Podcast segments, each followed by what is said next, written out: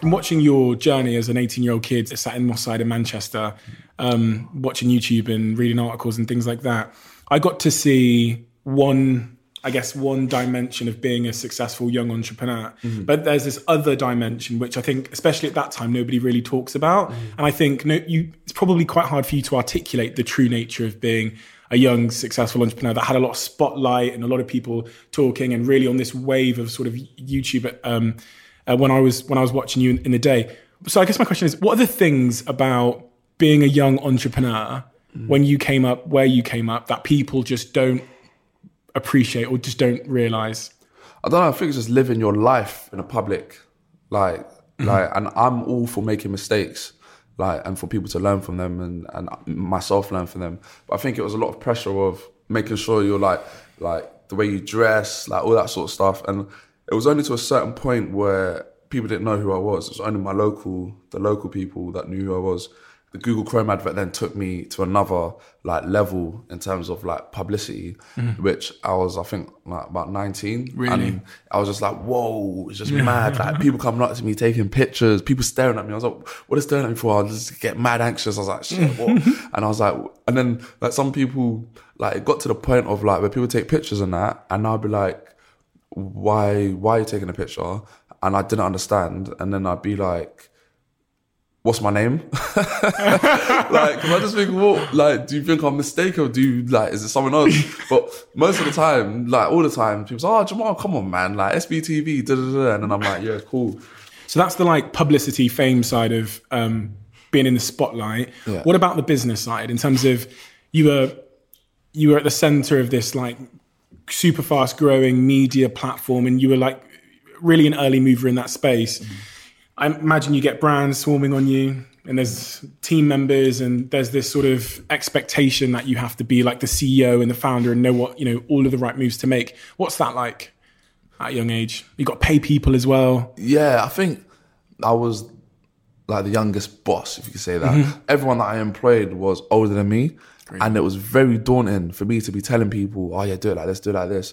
I used to let people sway my decisions because I was like, I've always been taught to respect your elders. So like, if they, if I say, oh, let's do a video like this, someone older than me, but I think it's like this, I'm like, mm, yeah, probably you know better because you've got more experience, but or like more years on your age. But I had to learn to like sort of take that back and actually do what I wanted to do. But in the early early days, it was very daunting. Like I would never tell people like, oh yeah, can you do this? Because I've been, like, oh, they're just way older than me. They're not gonna listen to me. I'm like, like I'm a kid to them. Do you know what I'm saying? Mm-hmm. And I think I had to overcome that like fear of of just people saying, but you're this age, like what you doing? Well, you can't tell me to do that. I know I say like mm-hmm. that.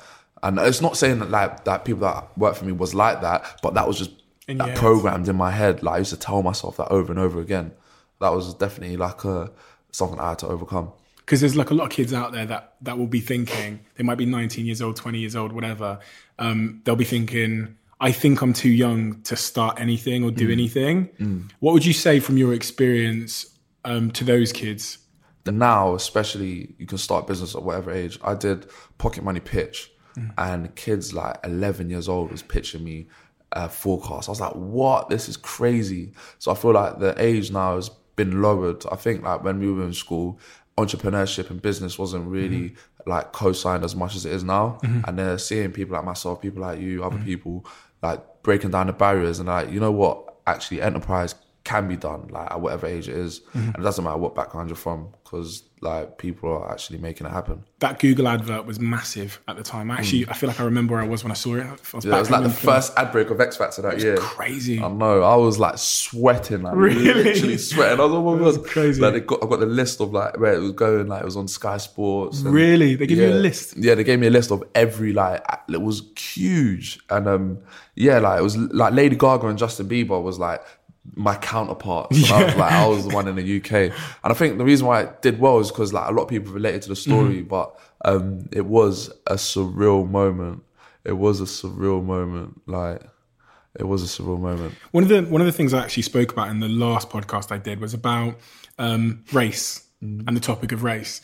Here's here's my kind of opinion. One of the things that I've got to be honest um, frustrates me a little bit is when minorities, specifically black minorities, because it's the, the group that I feel like I can identify with the most, um, fall into the trap of thinking that their race will hold them back, or even in cases of like, you know, um, gender or even ageism, um, will hold them back because they are black.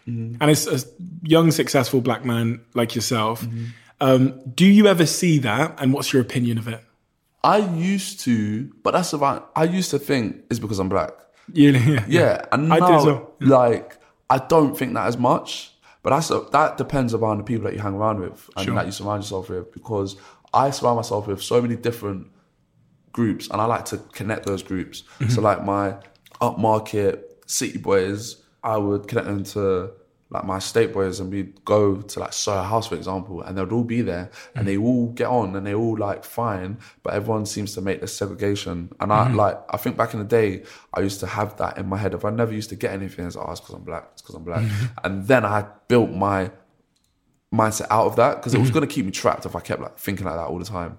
And I just got to um like I feel like it doesn't like doesn't matter what what race you are. Um, oh, it goes deep. It goes in- deep, Like it goes it? Yeah, deep. Like it goes deep, obviously yeah. the history. Yeah. Like that you can see like Mm-hmm. like black history and you can learn about it and I'm not going to go into it I, I I know bits about it and I'm not like I'm not going to say I'm like a historian or whatever but I know about like the Mm-hmm. Oppression and suppression stuff, yeah, yeah, yeah. oppression like, oppression all that um but it's like we're in a in a new age and people can say oh what age or race or whatever but it's in your mind to to Mm. be the change you want to see in the world like Mm-hmm. I, that's a Gandhi quote like and I try and make sure that I don't let that affect how I move Mm-hmm. because otherwise it's not a blame game Yeah. like you just got to carry on you got got to do it And it's like a self fulfilling prophecy if you start to believe it, right? So- yeah, like you manifest. Do you know what I'm saying? Mm-hmm. Why don't you manifest? You're gonna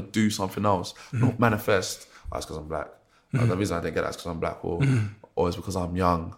Like I remember I used to do that as well. Like it's because I'm young. Mm-hmm. But then I like ended up employing someone that had 20 years of experience, and then me and that person combined got the job. You know what I'm saying? course. so Yeah, yeah. and you just got to think you're in a situation how do you take it and change it that to the way that it can fit you Mm-hmm. and then build on it and that's what I think frustrates me about it is because I see I see the issue. I, I know discrimination is a re- very real thing, and I'm not Yeah, denying is. that it is. Yeah, 100%. I think we're all dis- we all have our own prejudices. yeah you know, if, if stereotypes and all that hundred Yeah, yeah, percent. So, but that's not something that I can really change at scale. Like I can't change the prejudice in people. Mm. but you can change your mindset Yeah. And I actually think that the prejudice or the belief that I'm being, um, I'm at a disadvantage because of something like my skin color that I can't change Mm. is more um, dangerous or more conducive with me not being successful than the little bit of prejudice that John at that brand might have towards people that look like me. Mm-hmm. yeah, So I think the mindset becomes a bigger issue. This is a controversial topic, of course, because you know it's the important nuance is that you know prejudice and discrimination are still very real things. Yeah, hundred percent. But it's it's you, Yeah. your how you deal with it. There's that saying of like people get thrown things at them all the time, Mm-hmm. but it's your reaction that is what makes it whatever it is. Exactly, Do you know what I'm saying? Look at the football football at the moment and and racism. Mm-hmm. For example, Raheem could turn around, run into the crowd and start sl- sl- slapping whoever is being racist. But no, he deals with it properly, like a big man, diligently, and do you know what I'm saying? Mm-hmm. So it's about how you deal with it, definitely. Talked So, a second about um, figuring out more as you've gotten older what like fulfillment is in life and what like happiness really is. yeah. Do you have that answer? Um, I don't have the answer. Do you know what it is for yourself? Do you know what the things are that? Um, For me, what makes me happy is being able money. to um, give back. I think when I when earlier like years ago, I think money was like a big happiness factor, but I've known people that have got serious money and they're not happy. So I feel like me, happiness for me is like being able to give back and improve other people's lives. Like, and I was doing that for years with SB. I put artists on, and then they'd blow up, and then I'd be like, yes, I've like been helped, helped a career. Do you know what I'm saying? And then like after that, it became more about the community of doing the stuff, the youth stuff, and that like for me is fulfillment. And you, on the topic of giving back to people, you're opening youth centres back up in London. Yeah, yeah, yeah, yeah. I've got like four Um, I was supposed to do one, and then I ended up opening four because I just got carried away. Um, they they were centers that were closed. Um, two were like drop-in se- sessions where young people can come and uh, just somewhere outside of school and outside of your home, um, where you can come and just talk, like if you've got problems, whatever. And we want to try and do a lot of mental health workshops. And then we've got another session which is like music and media, um, which like JBR have kind of like throwing loads of stuff at us. Apple have given us loads of stuff where young people can come and learn to produce, film, um, anything that you want. And then we've got one which is sports, which is like for kids that want to do sport. And I think the main thing that I want to do with these centers is like we've engaged like over 150 kids over the past 13, 14 weeks. Um, but it's like if a young person comes to me and says, I ask them, what do you want to do? One was like, I want to be a lawyer. One wants to be a sprinter. One wants to um, be a librarian, whatever.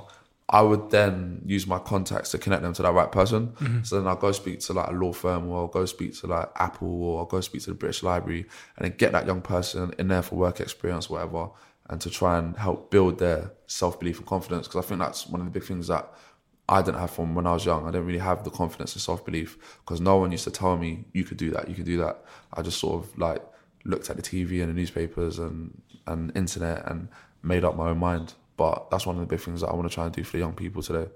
What impact did money have when you, you left Topman? and um, started making some money. I don't know. People like never know. People might be scheming on you. Touch wood. I've like never been like robbed or whatever, but like you could just never know. I've had people like say, "Oh, Jamal, be careful!" Like people kidnap you and whatever, and I'm like, because I think like people have that perception of you're making loads of money yeah, like in the yeah, early yeah, days, and it wasn't that at all. But it was like, oh, you've got like millions of views, you must be making loads of money.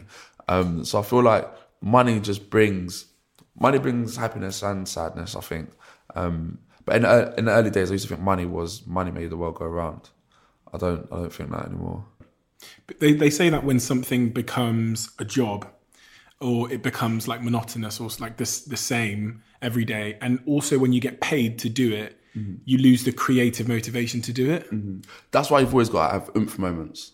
Like I class them as oomph moments, like moments in my career where it just gives me a new oomph for like a period of time. So, like for example, the mo- most recent one was I did a, a a fashion week party at Soho House Greek Street. i saw Like that was an oomph moment, and it was like we were saying in a group, like, "Oh yeah, let's do one for Halloween or let's do another one for Christmas or whatever." But it was like, no, let that marinate, let that just like, you know what I'm saying? Let it season. You know when you put the season in the food, just got to let it get the juices. You know what I'm saying? Like we're and we need to like when we're um as well as we're our losses and our wins, we need to let it sink in because like if you lose, like yes, it's back, dust yourself back up and get back up again. But you just need to realize what, how did you lose, and how can you like not make that same mistake again. And the same thing for your wins. Like let it get out there, and then you move on to the next thing.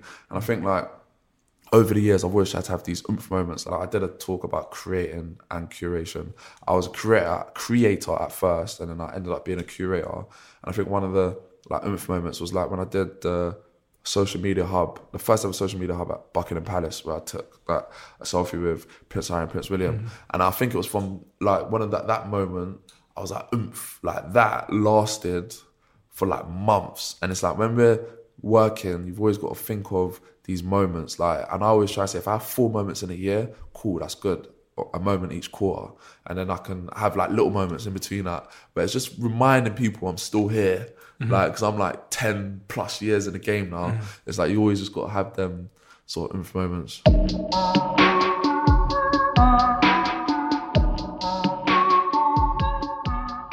You are always one decision away from taking your business to the next level.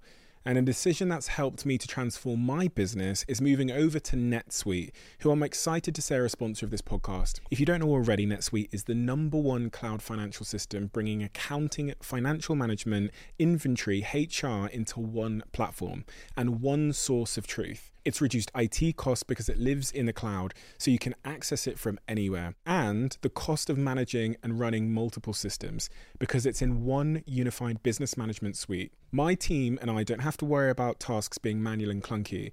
And it means that I can be more efficient and to focus on more important things like bringing you the best episodes and guests on this show. So I become one of the 37,000 companies that have already made the move over to NetSuite. NetSuite has extended its one of a kind flexible financing program for a few more weeks. So head to netsuite.com slash Bartlett for a free product tour. Back to the episode.